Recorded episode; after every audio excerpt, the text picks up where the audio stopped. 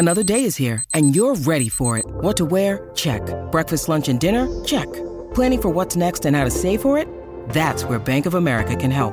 For your financial to-dos, Bank of America has experts ready to help get you closer to your goals. Get started at one of our local financial centers or 24-7 in our mobile banking app. Find a location near you at bankofamerica.com slash talk to us. What would you like the power to do? Mobile banking requires downloading the app and is only available for select devices. Message and data rates may apply. Bank of America and a member FDIC. When you need mealtime inspiration, it's worth shopping Kroger, where you'll find over 30,000 mouthwatering choices that excite your inner foodie. And no matter what tasty choice you make, you'll enjoy our everyday low prices, plus extra ways to save, like digital coupons worth over $600 each week. You can also save up to $1 off per gallon at the pump with fuel points. More savings and more inspiring flavors make shopping Kroger worth it every time. Kroger, fresh for everyone. Fuel restrictions apply. With threats to our nation waiting around every corner, adaptability is more important than ever. When conditions change without notice, quick strategic thinking is crucial. And with obstacles consistently impending, determination is essential in overcoming them. It's this willingness, decisiveness, and resilience that sets Marines apart. With our fighting spirit, we don't just fight battles, we win them. Marines are the constant our nation counts on to fight the unknown. And through adaptable problem solving, we do just that. Learn more at marines.com. Hey guys, welcome to the Tap and Go. My name is Matt. My name's Freddie. Each week we bring you your rugby fix with interviews with past and present rugby professionals, and we get their views on the latest sporting issues. If rugby had a Bible, he would have an entire chapter dedicated to him. He was made captain of England at 22 years old with only seven tests under his belt, making him England's youngest ever captain. Welcome, Will Carling. Thank you, man. I've never had an introduction like that. oh, so how? I guess how's life in quarantine going so far for you? Uh, it's uh, it's been all right. I mean, just um, it's been interesting. We sort of had the older ones back who are sort of uh, you know married, and then the, the, and the younger kids, and it's been interesting to see how they how they viewed it. But oh, Brad, you know, got through it. Um, still all talking to each other, having a laugh at, at dinner. So um, yeah, I think I, on, on a serious note, I just disappointed that sometimes I think our media seem to love bad news, hysteria, and I just think when things get tough, people want a bit of hope. I mean, you know, there's enough tragedy around, and I genuinely think somewhere along the line we could give people a little bit of hope that we will get through it and things will be will be okay. But that's the that's the slight frustration. But otherwise, it's good. Mm. Well, talking more about rugby now. So obviously you became captain at 22, so a very young age. How did you go about earning the respect of some of the bigger names in the changing room? It was the amateur era, so how do you balance also having a job outside of rugby and then captaining England at the same time? Ah, oh, in terms of respect, I I don't know. Um, I don't know if I ever did. Uh, I think the only way you can do it is um, is is just by being honest. Um, I, I had so little experience, you know, as you say, I was 22, so for me it was about listening to them, involving them, um, wanting them to to understand that we needed to change. Um, and you just go about it slowly. I suppose you know I, I, I wanted them to appraise me, and, and early on it, it was it was pretty brutal. Um, but you just try and treat them fairly. It wasn't you know I sat on selection, and I think you got to make the point. It wasn't about what I wanted. It was about what was best for England. Um, how did we end up winning, and what was the best way for us to, to win games? So and over a period of time, I, would like to think that you they became uh, and they realised that actually that's what it was all about to me. It wasn't about me. You know, there was far too much made of captaincy. It, you know, we had a we had a really good bunch of uh, of players, strong characters. So, and in terms of the amateur stuff, um, yeah, early on, you know, you worked, but um, I said I, I, you know, I gave up my job, which was a bit crazy at the time. Um, but there was so much to do. We didn't have all the backroom staff that they have nowadays, and you know, I needed to be in touch with players uh, on on a regular basis, finding out what they were thinking, what they were doing. Um, I suppose I've been struck quite powerfully when when I was first played for England. You know, the, the captain, you'd arrive at the team hotel, and he might say hello to you, or he might not. And it just made me think, geez, he's got no idea what's been happening to me for the last two or three weeks. And so when I became captain, I thought I need to know what's happened to these guys when they walk through the door. I need to know what's happening in their lives. I need to know what sort of state of mind they're in. And that takes a lot of time and effort. So um, yeah, it was it was an interesting time. Yeah. So I want to quickly just draw parallels between 1991 and 2019 World Cup. So you both um, made the finals as England, but didn't quite make it um, and win the gold. What what did you guys feel at that time, and what should we expect the England boys to feel today? Oh, do you know what? I think lots of different players, say from, from 91, will see things differently. Um, I look back and I think we lost our opening game to New Zealand, um, and then we lost in the final. Um, and you're disappointed because it'd be great to win a World Cup. But I think if, if you're really honest, we weren't the best team in the world. Um, I think we probably were third. Third would be an honest placing. So we could have won, um, which would have been lovely. But um, did we deserve? You know, did we deserve it? If we played Australia ten times, you know, I, they would beat us more often. I think the difference for me, maybe I'm slightly biased with 2019, is I think they played um, against New Zealand and, and so against Australia. They played as, as, as well as anyone in that World Cup. Um, so they were as good as anyone. Um, unfortunately, just didn't quite get it right in the final. So probably slightly more disappointment for them um, in a way than us. Um, and I just hope that they remember all of that, and in four years' time, um, the ones who are lucky enough to give it another go will uh, will, will bring that back to the forefront, and they'll make amends. Mm. So moving on to the 1995 World Cup, you came up against the All Blacks and in particular Jonah. What was it like playing against such a obviously physical presence on the pitch and such an amazing player? Uh, it was, I mean, he, physically he was just quite extraordinary. Um, I think it was frustrating that we hadn't uh, planned well enough. We just thought, you know, you, you treat him as a normal player, and geez, I sat with him in the 2015 World Cup, and um, he was just saying, "Up oh, 25 years later, there's still not been anyone as big as him on a pitch," which is quite incredible, really. Um, you know, as far out out in the backs, he was just different, and I, I think it became fairly apparent in the first five or ten minutes that we didn't have a plan how to stop him, um, and and he won the game. He won the game in 20 minutes. That's never happened to me in a, in an England match, so it was uh, it was frustrating. Mm in a Telegraph interview, you said that Gareth Edwards was the best player that you'd ever played against, not Jonah Lomu. What what was the difference there? Oh no, I, I didn't. I, I, luckily, I didn't actually play against Gareth Edwards, but it's like I know I, I yeah, I, I think he uh, would be. I would rate him as the best player. I think he just he had skill, he had um, a, sort of vision, anticipation. He had all the bits. I mean, Jonah was physically quite extraordinary. I'm not sure you would say his skills you know, in terms of say his handling, you know, Gareth to kick off both feet, pass beautifully off both hands. He, you know, he, he had everything. And I think Jonah, um, part of it was just he was the most incredible physical specimen that's been out on the wing. But I'm not sure you would put his skill level, his anticipation, his reading of a game um, would, wouldn't be the, quite the same as Gareth. So that's where I just think Gareth Edwards could play in any any generation and he would still be outstanding. I'm quite interested, I guess, in that 9-5 World Cup. So there's obviously the movie Invictus and so on. When you were in South Africa, did you get a sense that an entire nation was backing the Springboks, and did you get a sense that um some change was happening? No, I, you didn't until the final, um, and and I went along to the final um, to do TV um, for ITV, and I think it was it was only then um, that you realised what an impact it had and then there's the iconic moments of, of Mandela coming out in in the shirt and presenting the cup, and afterwards watching the scenes out in in the streets and stuff. It was quite extraordinary because, as everyone knows, you know, up to that point, it was very much a white game. Um, you know, but they had Chester had, had played, and Mandela had sort of endorsed it, and I think it it was an incredible uh, night uh, and I think it had an amazing impact on the country, which you know, from a sports point of view, was it was extraordinary to be there. Mm. And then further on, you were then removed as England captain for calling the RFU committee a bunch of old farts, I think. But then, yeah. due to public response, you were then reinstated. So, what sort of can you talk us through how you felt during that process?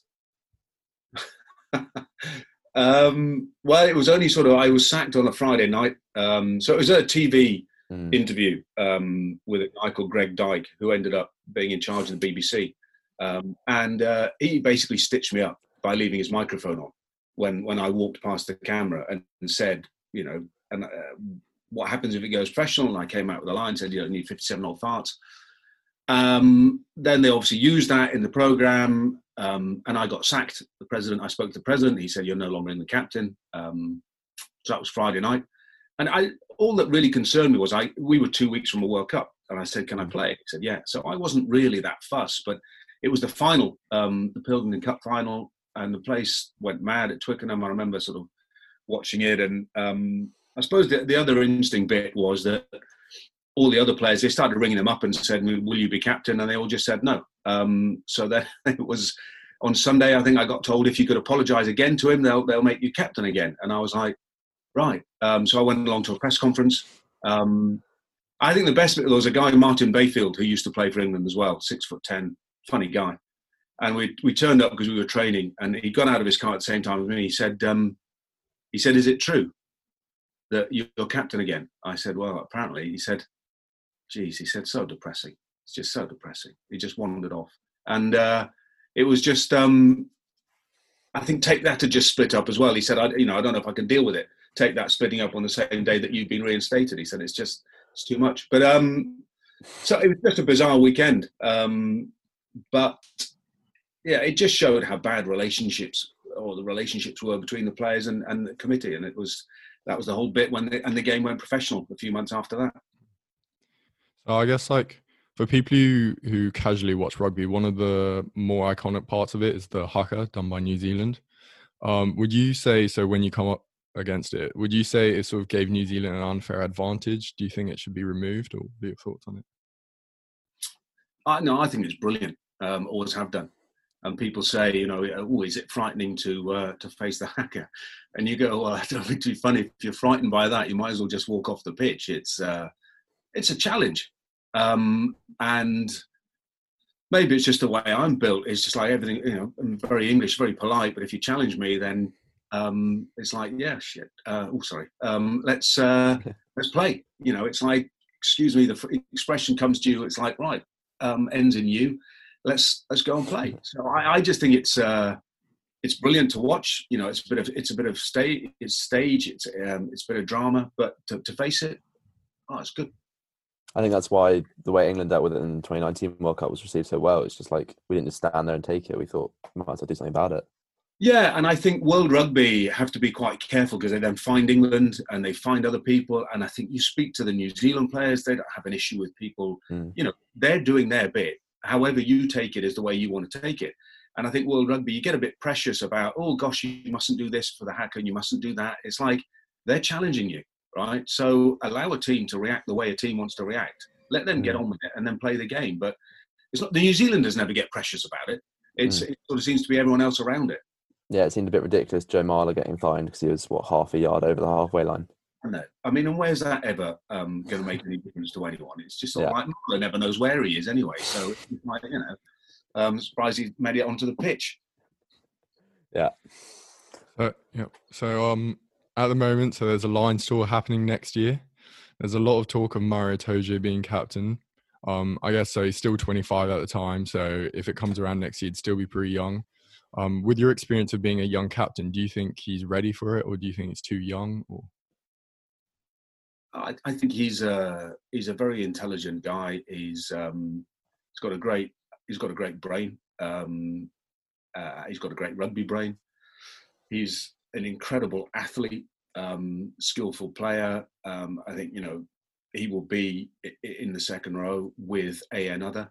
So I can understand why people are talking about him as a, as a potential captain. And he's just when when he plays well, he just has a huge impact on on a test match. So he'll be 25, 26. Then I think he's um, he's easily capable of dealing with it if if it comes that way. I think there's all sorts of other candidates. You know, Owen being being one of them.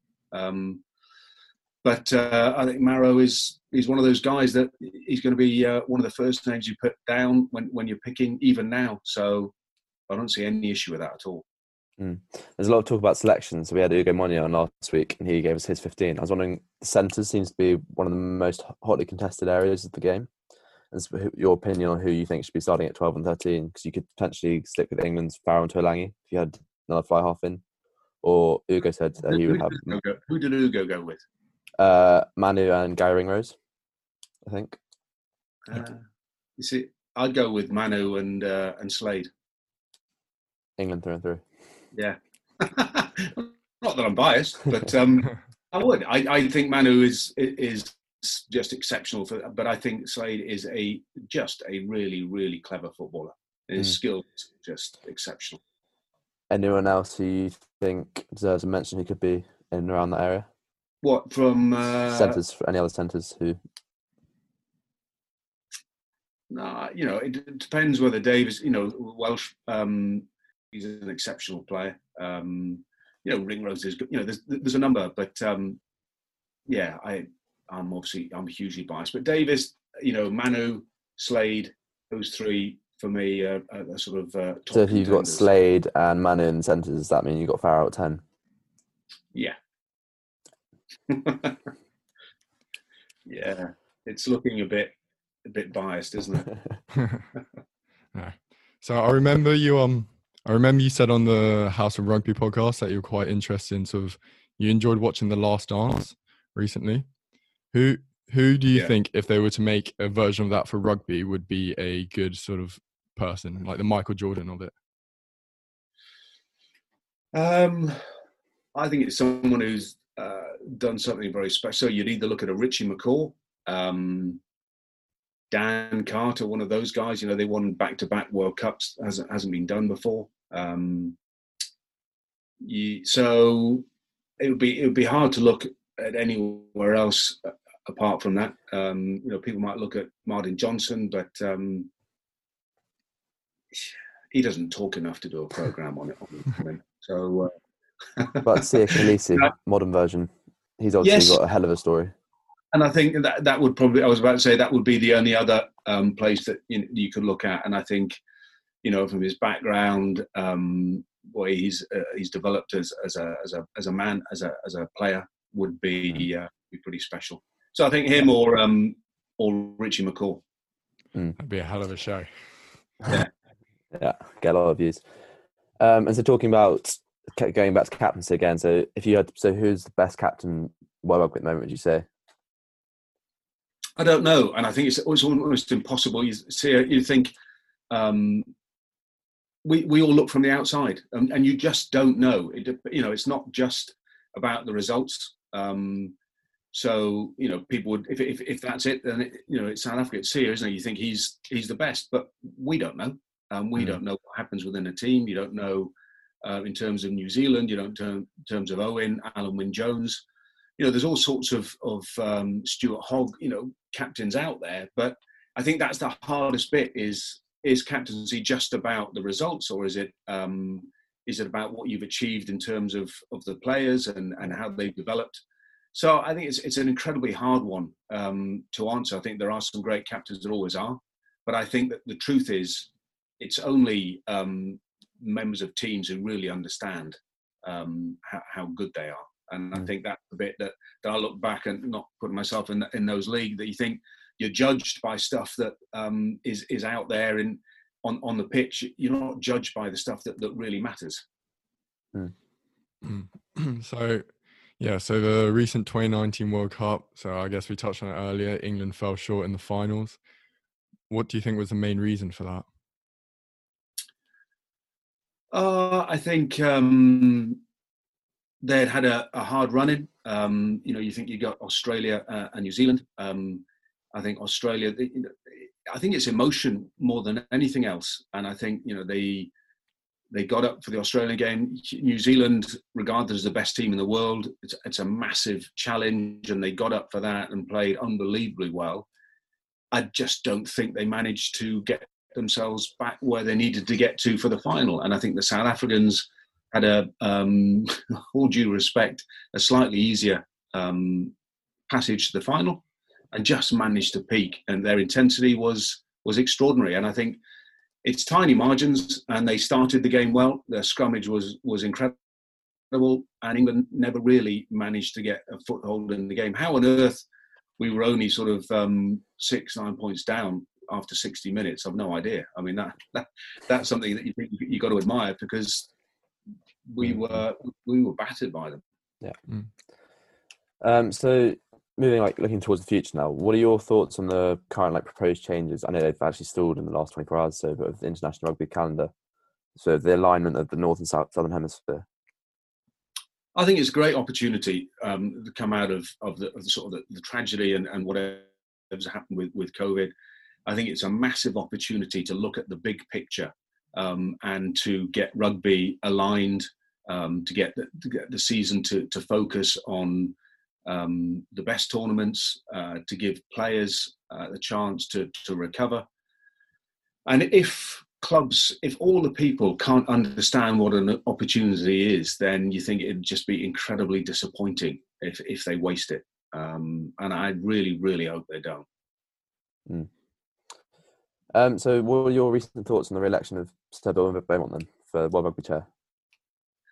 Well, I just think I hope rugby can be very conservative. It, it, it, resists change. It has done for a long time.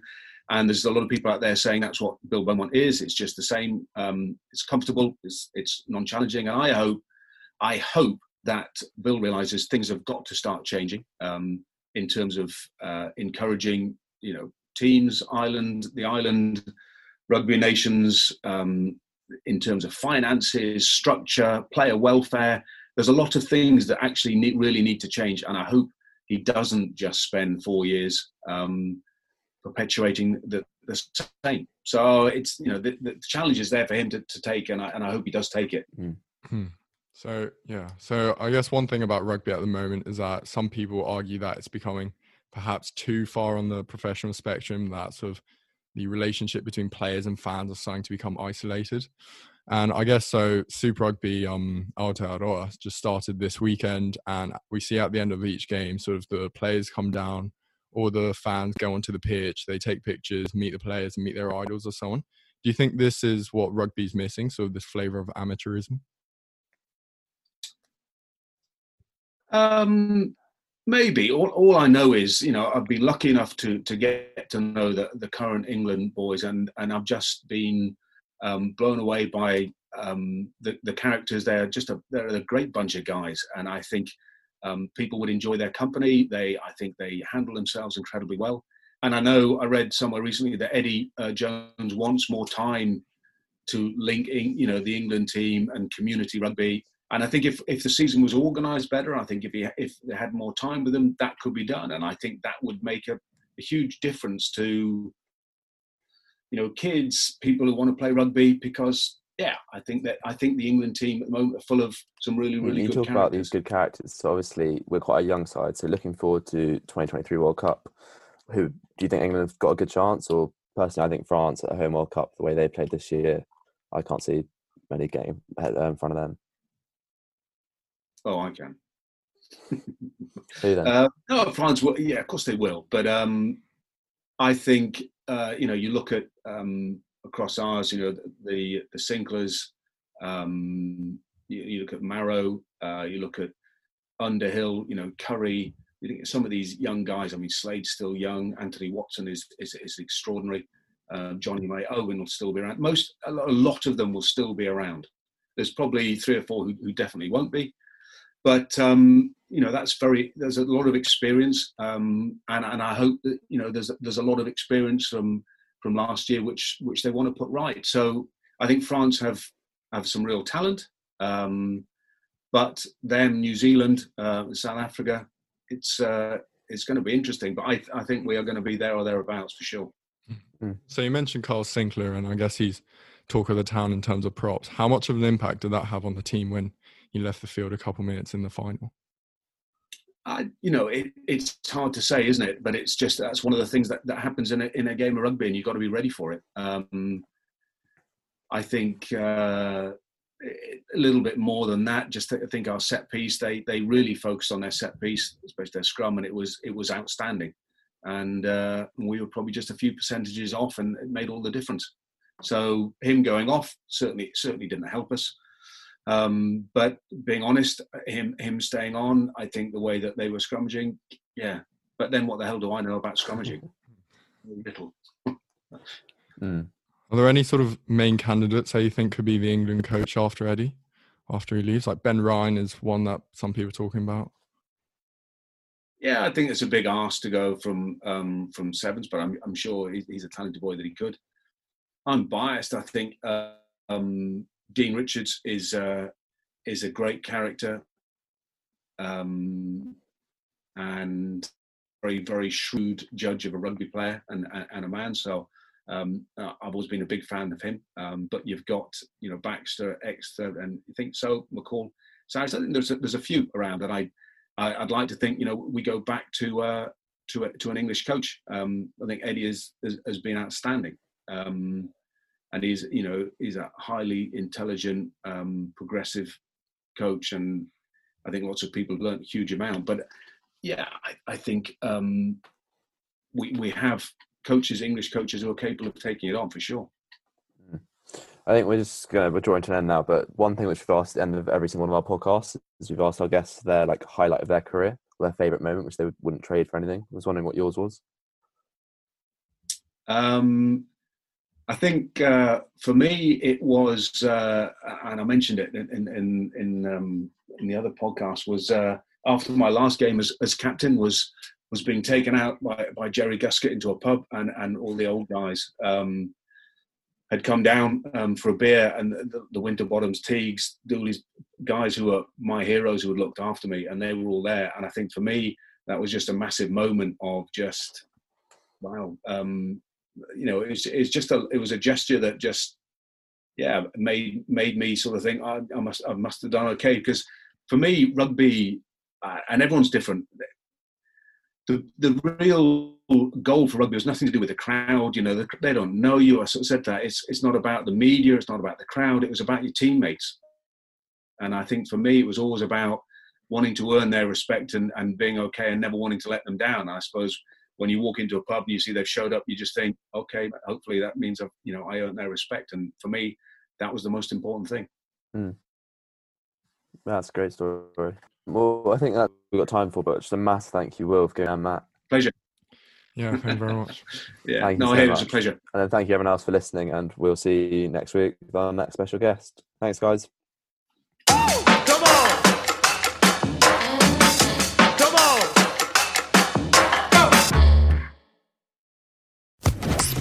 Podcast Network.